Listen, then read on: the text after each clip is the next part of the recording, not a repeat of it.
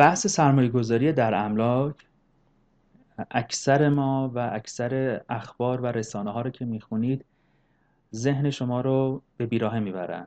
به بیراهه می‌برن به خاطر اینکه لزوما همه چیزهایی که توی رسانه ها میشنوید اون چیزی نیست که به درد شما می‌خوره. شما باید دیتای قابل استناد داشته باشید تا بتونید سرمایه گذاریتون رو جهدهی مناسب بکنید. وقتی رسانه ها رو می‌خونید اخبار رو می‌خونید تلویزیون رو می‌بینید رادیو رو میشنوید شبکه های اجتماعی رو می‌بینید همه دارن میگن در مورد بحث مسکونی صحبت می‌کنه سرمایه گذاری در املاک مستقلات فقط سرمایه گذاری در املاک مسکونی نیست. سرمایه گذاری املاک مسکونی نوع تقاضاش با املاک تجاری با املاک صنعتی فرق داره. با خرید یک زمین و نگه داشتن اون زمین و ملاک بودن فرق داره. اینکه اون سرمایه گذاری رو انفرادی به صورت شخص حقیقی انجام بدین یا انفرادی به صورت شخص، شخصیت حقوقی شرکت سرمایه گذاری یا پول کنار دستتون انجام بدید. یا اینکه چندین نفر دور هم جمع شیم و مشارکت انجام بدیم. این مشارکت رو به صورت حقیقی حقوقی همه اینها فرق می‌کنه. از قدیم توی ایران همیشه دولت نفوذ قابل ملاحظه ای رو توی بحث املاک و سرمایه گذاری و توسعه املاک داشته. حالا یا با تصویب قوانین منظورم از دولت مجلس هست با تصویب قوانین که متاسفانه در مورد املاک و باز متاسفانه در مورد املاک مسکونی تعداد بی نهایت زیادی قوانین متضاد و قوانین عجیب غریب داریم که اینا بیشترشون قوانینی بودن که واسه یه برهه از زمان شاید خوب بودن یا بعضیاشون بعضا مطالعات دقیقتری روشون انجام نشده ولی خب قانونه هست جاری و ساری هم هست.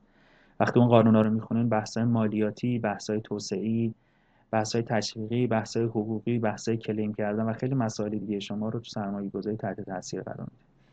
ولی با همه اون آشفتگی که توی بالادستی وجود داره و ارکان دولتی چه قوه مجریه و چه قوه مقننه در مورد املاک و با دقدقه مسکونی دارن حالا شاید اون دقدقه رو در مورد املاک تجاری و املاک صنعتی ندارن. یعنی ممکن اون دقدقه رو در مورد تولید داشته باشن ولی در مورد اینکه یه تولید کننده سولش رو پولش رو نذاره توی سوله و ساختمون رو ندارن. هر سرمایه گذاری که بخوان انجام بدن تامین مالی پراجکت فاینانسی بخوان انجام بدن از یک بانک اول ساختمون و سوله و زمینش رو می‌بینه شهرک صنعتیش رو می‌بینه و بعد ماشینالاتش پس بحث سرمایه گذاری در املاک به خاطر فرهنگ بروکراتیک و اداری که وجود اون دیوان سالاری کجا بیشتر سوق پیدا کرده سمت املاک مسکونی ولی آیا تو همین شروعی بازار می‌شود سود کرد؟ می‌شود؟ گزینه های خوب پیدا کرد؟ بله. خیلی از راهکارهای خوب هست. می‌توان اشراف پیدا کرد. مسائل قانونی رو دانست. مسائل بعضا مقرراتی و آینامه‌ای داخل وزارت راه و شهرسازی داخل خدمتتون عرض بکنم که شهرداری ها رو دانست و با توجه به اون قوانین منفعت های خوبی رو به دست آورد. لزوما از ساخت و ساز هم ممکن است این منفعت نباشد. سرمایه گذاری مدل های مختلفی رو داره. پس این ذهنیت خودمون رو درست بکنیم. با توجه به اینکه بزرگ ملاک های کشور صاحبان زمین توی ایران شاید بنیادهای مختلفی باشن و مردم عادی عملا به همه اون زمین ها دسترسی ندارن. ولی این به معنی این نیست که فرصت های سرمایه گذاری وجود نداره. وقتی در مورد بزرگ املاک ها و زمین های بزرگ صحبت می کنیم یا بنیاد های مختلف مثل بنیاد مستضعفان یا بنیاد غیر و یا تعاونی های مختلف این به معنی این نیست که من بخش خصوصی نمی‌توانم از این گین از این بازار گین بگیرم و سود داشته باشم. و دیدیم خیلی هم تو 20 سال گذشته روی این فرود و فرازهایی که توی بازار املاک بوده تونستن سودهایی رو بگیرن. پس نوع سرمایه گذاری رو اول این ذهنیت تو خودمون درست بکنیم که اگه شما تقاضای ذهنیتون این خواستتون این خواستتون از ورود به بازار املاک و این با نیازتون متفاوت هست. یعنی شما میگی که من می‌خوام سرمایه گذاری کنم در املاک بعد که با هم صحبت می‌کنیم می‌بینیم که نیاز شما مثلا داشتن اولین خونه مسکونیه. نیاز شما یا دغدغه شما تولید مسکن برای جوانانه. نیاز شما همچین مسائلی هست خب این لزوما اسمش سرمایه گذاری نیست. این لزوما تأمین مالی هست برای اینکه شما صاحب خانه بشید. زمانی از سرمایه گذاری در املاک مستقلات صحبت می‌کنیم که شما نیازهای اولیتون مثل مسکن برآورده شده و از الان به بعد دیگه اون دغدغه ندارین. حالا خونتون اون خونه که الان توش هستین متری ده میلیون بیاد روش یا نیاد یا چه چون قرار نیست اون خونه رو بخریم بفروشیم. زمانی از سرمایه‌گذاری املاک مستقلات صحبت می‌کنیم که شما بعد از نیازهای اولیتون مثلا خونه حالا فرض کنیم ماشین هم باشه می‌خوایم ما, پول اضافیتون رو سرمایه گذاری کنید.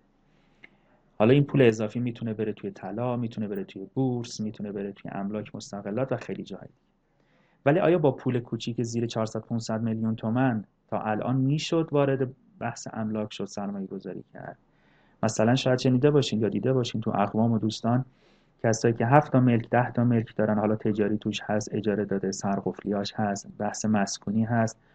اجاره داریشو می‌گیره ملکم هر سال با تورم قیمت می‌خوره میره بالاتر رهن و اجاره رو می‌برن بالاتر. و یک ثروتی رو داره که به پشتوانه اون ثروت می‌تونه تضامینی رو بگیره می‌تونه تسهیلاتی رو بگیره و باز خلق ثروت بکنه. هم به نفع خودش هم به نفع جامعه.